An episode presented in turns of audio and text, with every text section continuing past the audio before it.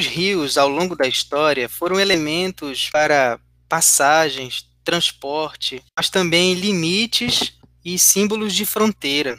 Os sertões do, do norte, que hoje chamamos de Brasil, esses rios são usados de várias maneiras pelos governadores, a elite local e também os subalternizados. Olá, eu sou o professor Wesley Kettle, da Universidade Federal do Pará, e este é o Historix Podcast.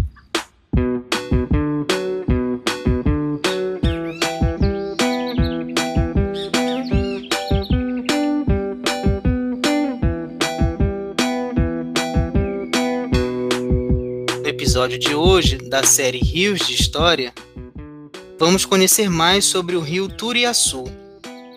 Para nos contar mais sobre essa história, convidamos a professora Suene de Souza. Olá, professora, seja bem-vinda ao Historix Podcast. Boa tarde, Wesley, obrigada. Obrigada pelo convite. Nós que agradecemos você ter participado aqui. Conta um pouco para o nosso ouvinte sobre as suas pesquisas, o que você tem se dedicado na investigação da história?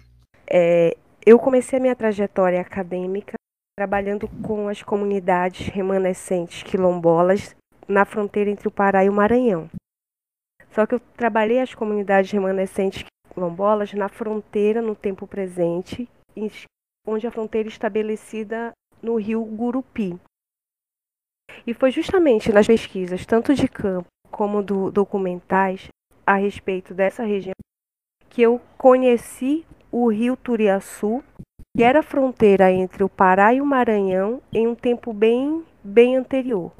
Eu me voltei então para o processo de ocupação dessa região em fins do século XVIII. E foi justamente é, essa pesquisa sobre a ocupação das margens do rio Turiaçu, de, de localidades próximas, que eu escrevi minha dissertação de mestrado, que é onde eu fiz no programa de pós-graduação em História Social da Amazônia da UFPA.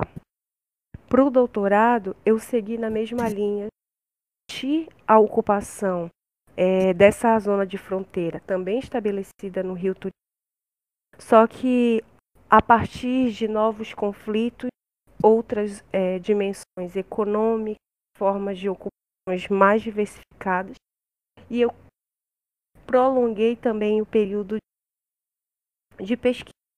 Mantive o período inicial do final do século XVIII e me estendi durante toda a primeira metade do século XIX. É, eu fiz doutorado também no programa de pós-graduação História Social da Amazônia, também da UFPA. Então, o, a minha trajetória, ela vem seguindo desde a graduação, sempre na discussão fronteiras, grupos étnicos, ocupação. Uma pesquisa acabou me levando a conhecer outra.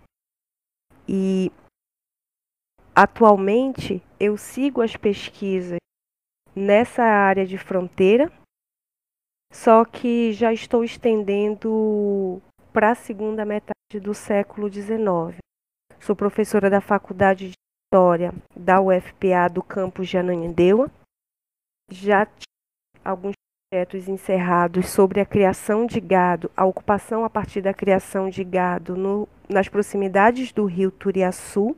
E agora tem um projeto recente que foi aprovado, onde eu busco entender como que essa ocupação ela foi redirecionada a partir da migração de, de chineses para trabalhar na mineração, ainda nessa zona de fronteira, nas margens do rio Turiaçu. É só para ressaltar que eu trabalho o rio Turiaçu, quando ele delimitava a fronteira entre Pará e o Maranhão. Trabalhei isso no mestrado e no doutorado. E agora, nas pesquisas que desenvolvo como professora da UFPA, eu trabalho com o rio Turiaçu, que ele fica totalmente em território maranhense. Que em 1852, a fronteira ela foi redefinida. E essa área do Turiaçu até o rio Tupi ela foi incorporada para o do Maranhão.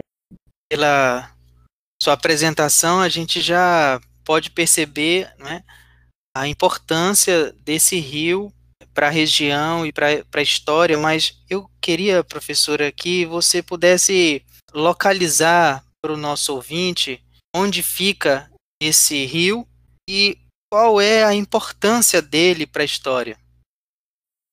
Bem, o rio Turiaçu, ele é um rio bem extenso. É, como eu falei anteriormente, ele era a fronteira que a fronteira administrativa que separava as capitanias e posteriormente províncias do Pará com o Maranhão. E eu trabalho mais especificamente a região nas proximidades do mar, que fica é, hoje em território maranhense. Por que, que eu falo que eu trabalho mais especificamente mais próximo? Porque como é um rio muito extenso, eu não de toda a ocupação em toda a sua margem. Só que na proximidade que fica próximo à Baía do Tuiuti, também existia uma povoação, que era uma povoação indígena que cresceu posteriormente se tornou a Vila de Turiaçu. Ou seja, é, é um rio que deu nome também a uma que é, hoje é uma cidade pertencente ao Maranhão. Falar sobre o rio Turiaçu é entender sobre, sobre ele, é entender também sobre a ocupação e as gentes que compunham esse espaço da fronteira, que ocupavam, de alguma forma, circulavam por esse espaço. É, o Rio Turiaçu, na proximidade do Rio Turiaçu, existia uma povoação indígena que posteriormente foi elevada, cresceu, foi elevada à condição de vila e que recebe o nome do mesmo rio, o, o mesmo nome do rio. É, e entender sobre o rio é entender justamente como essas pessoas, essas gentes que compunham esses espaços, o, como elas viviam, como se relacionavam com o rio, até mesmo a forma de produção, o que produziam, porque o produzir também estava relacionado diretamente ao que o próprio rio proporcionava inclusive a forma de escoamento, o escoamento que o rio proporcionava, ainda mais por ser uma região, como eu já falei, que se localizava próximo à Bahia e a, tinha uma proximidade muito grande com o mar. Então, entender o rio Turiaçu nas margens onde eu trabalho, que é na que fica hoje em território maranhense, é entender um processo antigo de ocupação que esteve relacionado diretamente com o que o rio poderia proporcionar de proximidade com a capital de São Luís é, ou com a capital Belém, mas muito mais que isso, as dinâmicas que se desenvolviam no interior desses sertões. E eu trabalho com a ideia de sertões tanto do Pará como do Maranhão, porque era justamente uma zona limite limítrofe para as duas províncias. Então, um lado do rio era Pará e o outro lado era Maranhão. Muito interessante a gente notar como, ao você falar sobre o rio, fala também das pessoas não é, que circulam, dos produtos. É, você poderia falar um pouco sobre essas pessoas? Quem são essas pessoas? Né? Quer dizer, quando você trata com mais cuidado e atenção do Rio Turiaçu, que personagens é, que porventura podem até ser invisibilizados você revela na sua pesquisa? Quando eu comecei a trabalhar com a ocupação dessa zona de fronteira, eu iniciei em dois caminhos. Primeiro, eu fui com um certo vício de trabalhar uma fronteira, só que trabalhar somente do lado paraense da fronteira. E só no percurso da pesquisa que eu me dei conta que uma fronteira ela tem duas dimensões administrativas. É, em, re, em relação a sujeitos, isso é mais. Eu falo a seguir. Então, eu percebi que administrativamente eu tinha que tentar o lado tanto paraense como o lado maranhense do Rio. inclusive com as políticas, com os conflitos e com os sujeitos que também se organizavam e mobilizavam de forma e além de já com esse olhar para tentar entender somente um lado da fronteira, eu iniciei a pesquisa também trabalhando com uma ocupação a partir de doações de, de, de terras por cartas de datas de seis então, quando eu fui para essa documentação, para entender esse processo de ocupação a partir dessas doações, eu encontrei, ou eu comecei a lidar inicialmente, com sujeitos que eram brancos, que trabalhavam, que atuavam como religiosos, como militares, que eram políticos influentes, tanto, tanto do Pará como do. Então, esses foram os meus primeiros sujeitos. Só que também essa mesma documentação, elas me trouxeram à tona outros sujeitos que me mostraram como a ocupação das margens do Rio ela foi mais intensa e mais diversificada em sujeitos e em conflitos. Porque os processos de doações me mostravam, por exemplo, conflitos entre esses homens brancos militares é, políticos,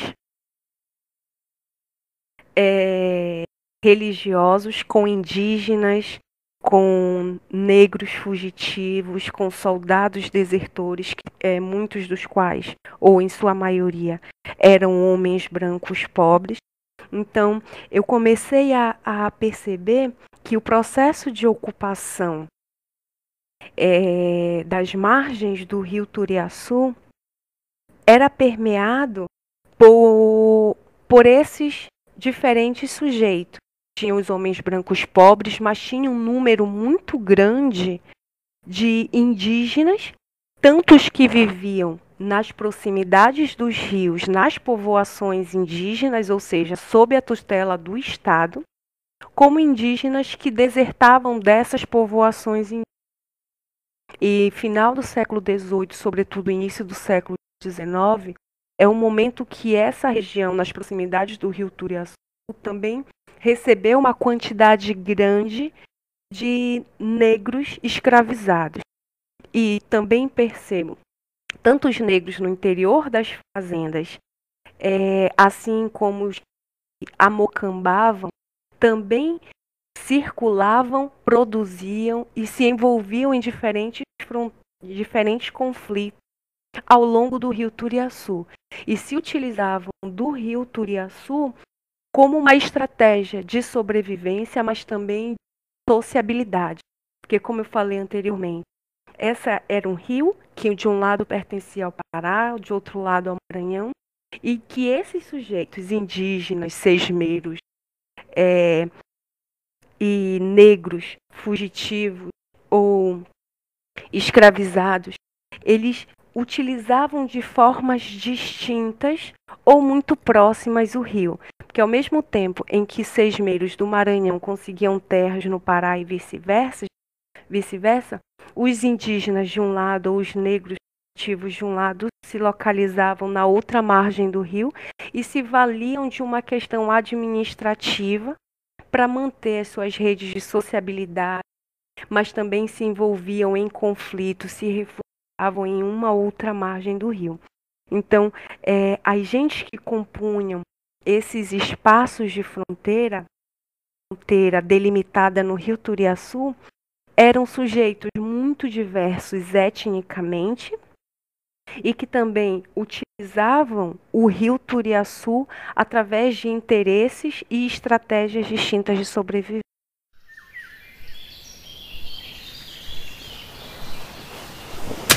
Para montar essa história tão interessante, que fontes históricas você utilizou? São relatos, é documentação de secretaria de governo? Porque eu fiquei pensando, quando você estava falando, que é, não deve existir assim um fundo do Rio Turiaçu, né? Então é quase que um trabalho de detetive e buscando onde é que fala do Rio Turiaçu. Como é que é esse processo? Bem, é, trabalhar com Turiaçu de fato foi bem isso, né? E acho que é o que a, a nossa própria formação de, de historiadores nos proporciona também. É, de como seguir as pistas para encontrar esses sujeitos e encontrar sobre o rio Turiaçu. Só que é, a, minha, a minha estratégia inicial, a minha documentação inicial, foi justamente as doações de cartas de datas e seis Marias, né? Onde eu podia chegar ao Rio Turiaçu por ser um marcador na hora de definição das terras que seriam doadas ou adquiridas. Então eu conseguia, eu consegui chegar nesse espaço e nessas, nesses meus primeiros sujeitos a partir desses processos de doação de terras. E a partir daí eu identifiquei sujeitos, alguns nominalmente, e também muitos conflitos. E a partir do momento que eu fui encontrando esses conflitos, eu comecei a descobrir outros fundos documentais que para mim foram muito valiosos, que foram as correspondências. As correspondências tanto do governo do Pará com o governo do Maranhão, mas principalmente correspondências das vilas e também correspondências dos comandos militares. Então eu trabalhei com as correspondências da Vila de Bragança, já que a vila, que a povoação de Turiaçu, ela era freguesia de Bragança. Então eu trabalhei com as correspondências da, do comandante, do diretor da Vila de Bragança, tanto para o governador do, dos, da capitania do Pará como da capitania do Maranhão, e trabalhei com as correspondências dos comandantes militares, onde eu conseguia chegar a essas ações, mas também às reclamações, aos conflitos, aos problemas que aconteciam no Rio Turiaçu, no entorno, ou que tinham de alguma forma direcionado, é, a, que tinha a influência do rio nessas posteriormente, quando a minha pesquisa avança para o século XIX, eu, eu me voltei também para os jornais, trabalho com jornais, sobretudo quando durante a invasão cabana no Turiaçu, mas também trabalhei muito com os relatórios do parlamento, tanto da Câmara como no Senado, principalmente no processo de discussão do que posteriormente seria a Lei de Terras do Brasil. Então, eu trabalho com um conjunto documental que ele é bem diversificado e que foi a, o próprio andamento da pesquisa que foi me dando, me possibilitando, me fazendo ir atrás de novos conjuntos documentais. Porque surgiam inquietações, novos sujeitos e que me levaram para para esses novos é, caminhos de pesquisa e grupos de documentos.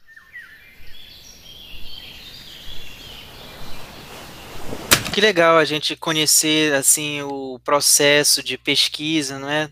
É muito empolgante. E falando empolgante, é, no século XIX a gente sabe que pelos sertões né, do, do Pará nós temos uma revolta que é a revolta da cabanagem, é, que está muito relacionada a esses personagens é, dos mocambos. E então eu queria professora perguntar se é possível relacionar o movimento da cabanagem com o rio Turiaçu e essa região. É sim. Inclusive, é, a cabanagem ela teve no Turiaçu, é, digamos assim, um campo bem fértil e propício para a eclosão na região. Tanto que a vila do Turiaçu, que se localiza nas margens do rio, ela foi tomada, ela foi invadida pelos cabanos ainda em 1835, em agosto de 1835. É, e eu digo que ela, ela tinha ali um ambiente fértil justamente porque é, o, o Turiaçu, o rio Turiaçu, como eu já falei, ele era o né? Era uma região Vila do Turiaçu ela pertencia ao Pará, mas uma margem do rio Pará, outra margem Maranhão. E era um ambiente onde circundavam, é, como eu já disse, diferentes sujeitos com interesse é, de, de, distintos, alguns dos quais já habitavam essa região de forma ilegal frente aos propósitos da coroa portuguesa, mas que por outro lado tinha ali uma, uma história de territorialidade e relação com a terra e com o rio que os fazia sentir dono. E por outro lado tinham também muitos fugitivos que eram considerados errantes e buscavam regi aquela região para fugir de alguma querela política, é, algum processo criminal. E em 1835, em agosto de 35, o Turiaçu ele foi invadido, tomado pelos cabanos e teve justamente tiveram uma série de mortes e invasões a fazendas com as mesmas bandeiras da qual se gritava aqui em Belém, né? É, contra os brancos, contra os marrons, é, contra os portugueses. E o rio Turiaçu ele foi fundamental em dois sentidos, tanto a favor dos revoltosos cabanos, como na própria contenção dos cabanos na fronteira do país. Primeiro, por que, que ele foi a favor dos cabanos? Primeiro porque, como eu já disse, ele estava tinha um ambiente propício para a eclosão, é, em virtude das demandas, das reivindicações dos diferentes sujeitos que ocupam esse espaço. Por outro lado, é uma região que, por conta do rio Turiaçu e de uma série de outros igarapés, é, furos que possibilitavam o deslocamento por esses sertões, uma interiorização do movimento cabano. Então, o deslocamento é, por outros sertões ou por sertões mais adentros da Amazônia, o Turiaçu, ele era ter o Turiaçu era interessante nesse processo de interiorização, difusão cada vez mais do movimento cabano. Por outro lado, o rio Turiaçu ele também foi muito emblemático para as forças legalistas, porque as tropas que vieram do Ceará, que vieram de São Luís, que vieram é, de Pernambuco para conter os cabanos aqui na Amazônia, muitas dessas tropas se localizaram na margem maranhense do Turiaçu, como uma clara estratégia de não de tentar não, não permitir que o movimento cabano ultrapassasse a fronteira paraense. É, foram presos muitos cabanos revoltosos é, na mar, é, tanto paraense como maranhense no Rio, e todos eles ficaram esperando para serem transferidos lá na própria região de fronteira, ou seja, é, ofereceu ajuda militar financeira do, do Maranhão, Ceará, Pernambuco, mas por outro lado era claro o interesse de não querer esses revoltosos em suas terras. Então, ocupar, conter o Turiaçu era conter a revolta em solo paraense, com os prisioneiros esperando serem deslocados lá na própria fronteira e impedindo reprimindo a revolta antes que ela interiorizasse pelos sertões que não fosse paraense.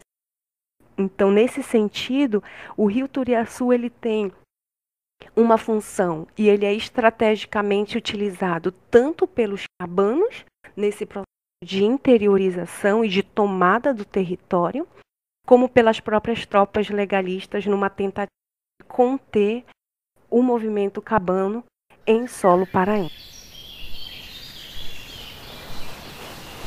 É muito interessante a gente pensar né, nesses outros lugares que não só Belém e os arredores, quando a gente fala né, da, da revolta da cabanagem e eu tenho certeza de que o nosso ouvinte, ele está imaginando, enquanto a professora Suene vai contando aí, narrando essa história, os ambientes ali dos igarapés, né, os afluentes e o próprio rio Turiaçu.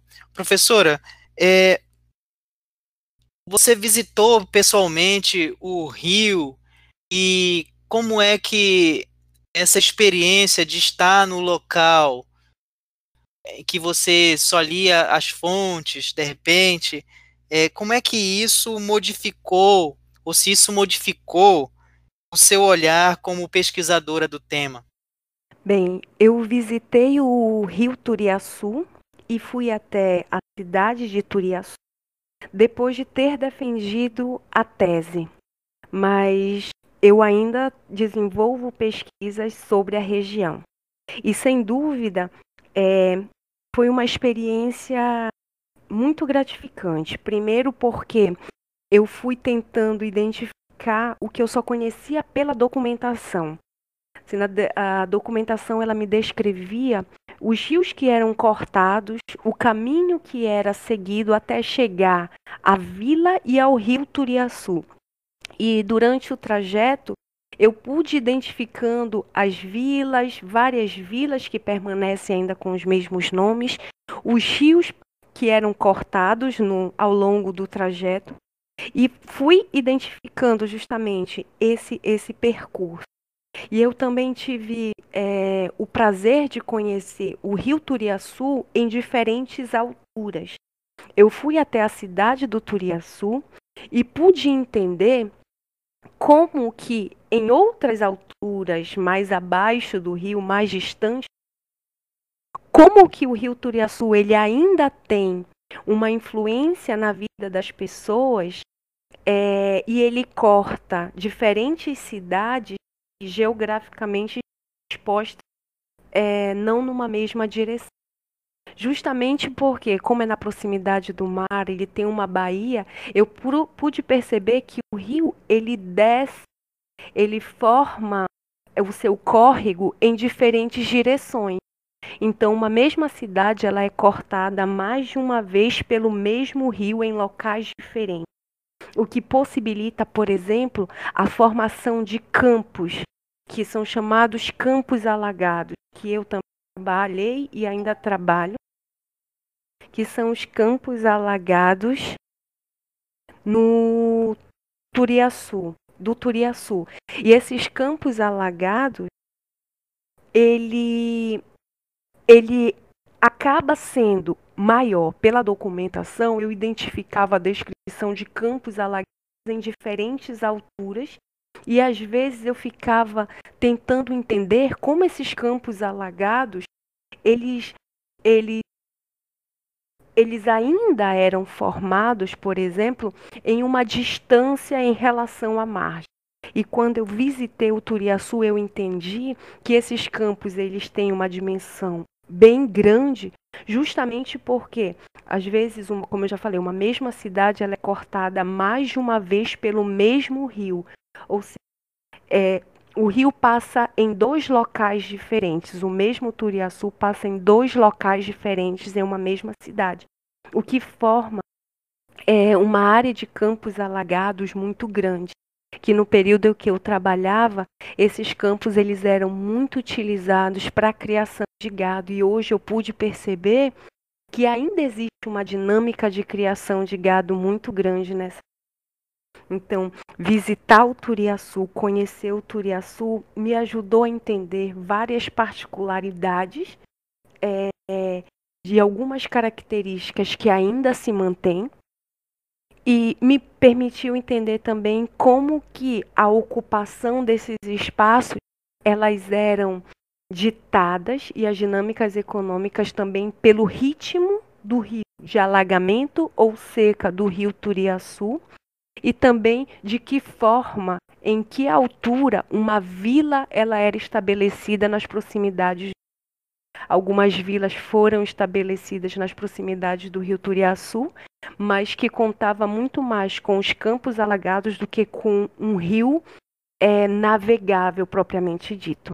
Mas isso, como eu já falei, porque o rio ele se espalha é, de formas diferentes em mais de uma direção.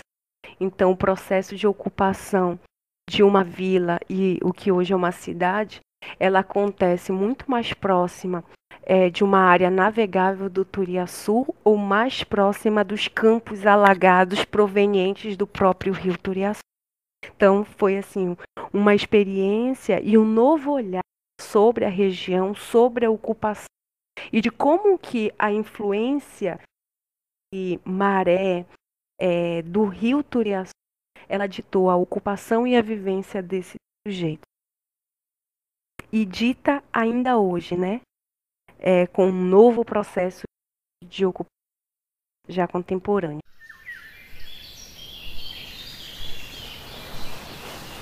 Nós chegando quase ao fim da nossa conversa, mas antes, para o nosso ouvinte que nos acompanhou até aqui, a gente gosta de presenteá-los pedindo que o nosso convidado é, dê uma sugestão de leitura que pode ser já tenha sido lida né, por você ou que você está lendo.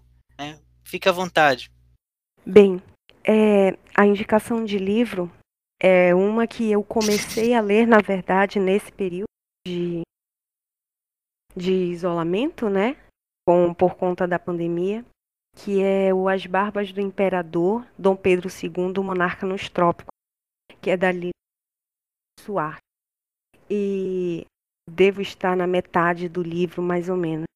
Mas é uma leitura que eu gosto, estou gostando bastante muito por conta também é, de, de tratar de um período em que eu trabalho, só que a minha percepção é como eu, eu, eu trabalho de uma parte do Turiaçu para entender uma questão política mais ampla do Império, né?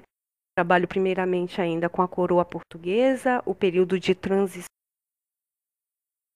e ainda o processo de destruição gestada durante o segundo reinado.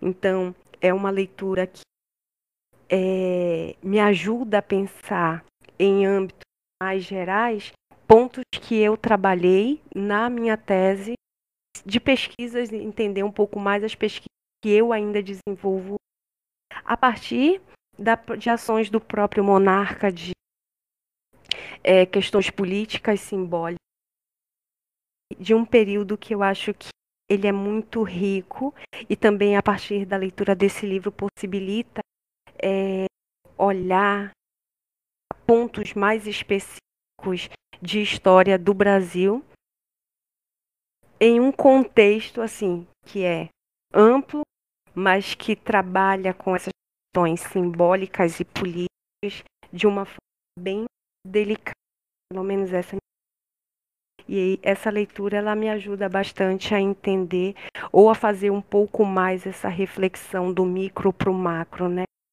Como de políticas do segundo reino, a da figura de Dom Pedro II e as particularidades do sertão da Amazônia ou das políticas que chegam e atingem esses amazônicos, mais precisamente nas proximidades do Rio Turiaçu.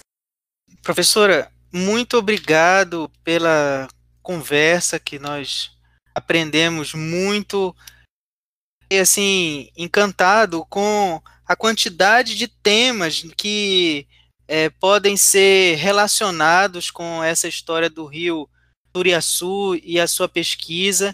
Então, mais uma vez eu quero agradecer pelo seu aceite de conversar conosco e é, parabenizar também pela pesquisa. Eu agradeço a oportunidade de, de compartilhar com um número maior de pessoas a história do Rio Turiaçu, da ocupação das gentes dessa fronteira e fazer com que essas histórias cheguem é, a um número maior de, de pessoas. Eu fico muito feliz pela oportunidade. O Historix Podcast fica por aqui. No episódio de hoje, conversamos com a professora Suene de Souza, sobre o rio Turiaçu. Ouça novos episódios em www.lveh.ufpa.br. Até o próximo episódio.